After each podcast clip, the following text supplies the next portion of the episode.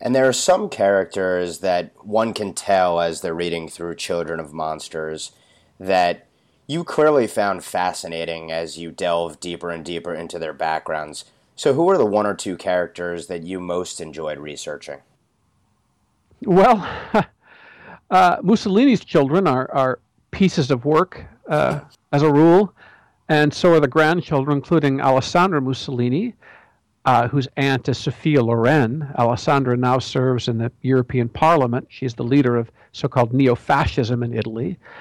Svetlana Stalin is, is all too fascinating for her taste or for anyone's taste. She led a most interesting and turbulent life. Uh, came to America, came to New York, was a big fan for a while. The magazine I worked for, National Review, declared it her favorite magazine, gave us $500 in the 1970s, I believe. She had a very turbulent life, and she wrote beautiful and powerful and, pardon the cliche, searing memoirs. Uh, Idi Amin had about 60 children. Uh, at least one is highly interesting. Interesting. I had a lengthy interview with him. Pol Pot had a daughter rather late in life. He was 60 or 61.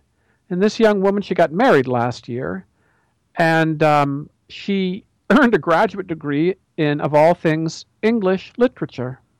This was in Malaysia. So you you just never know.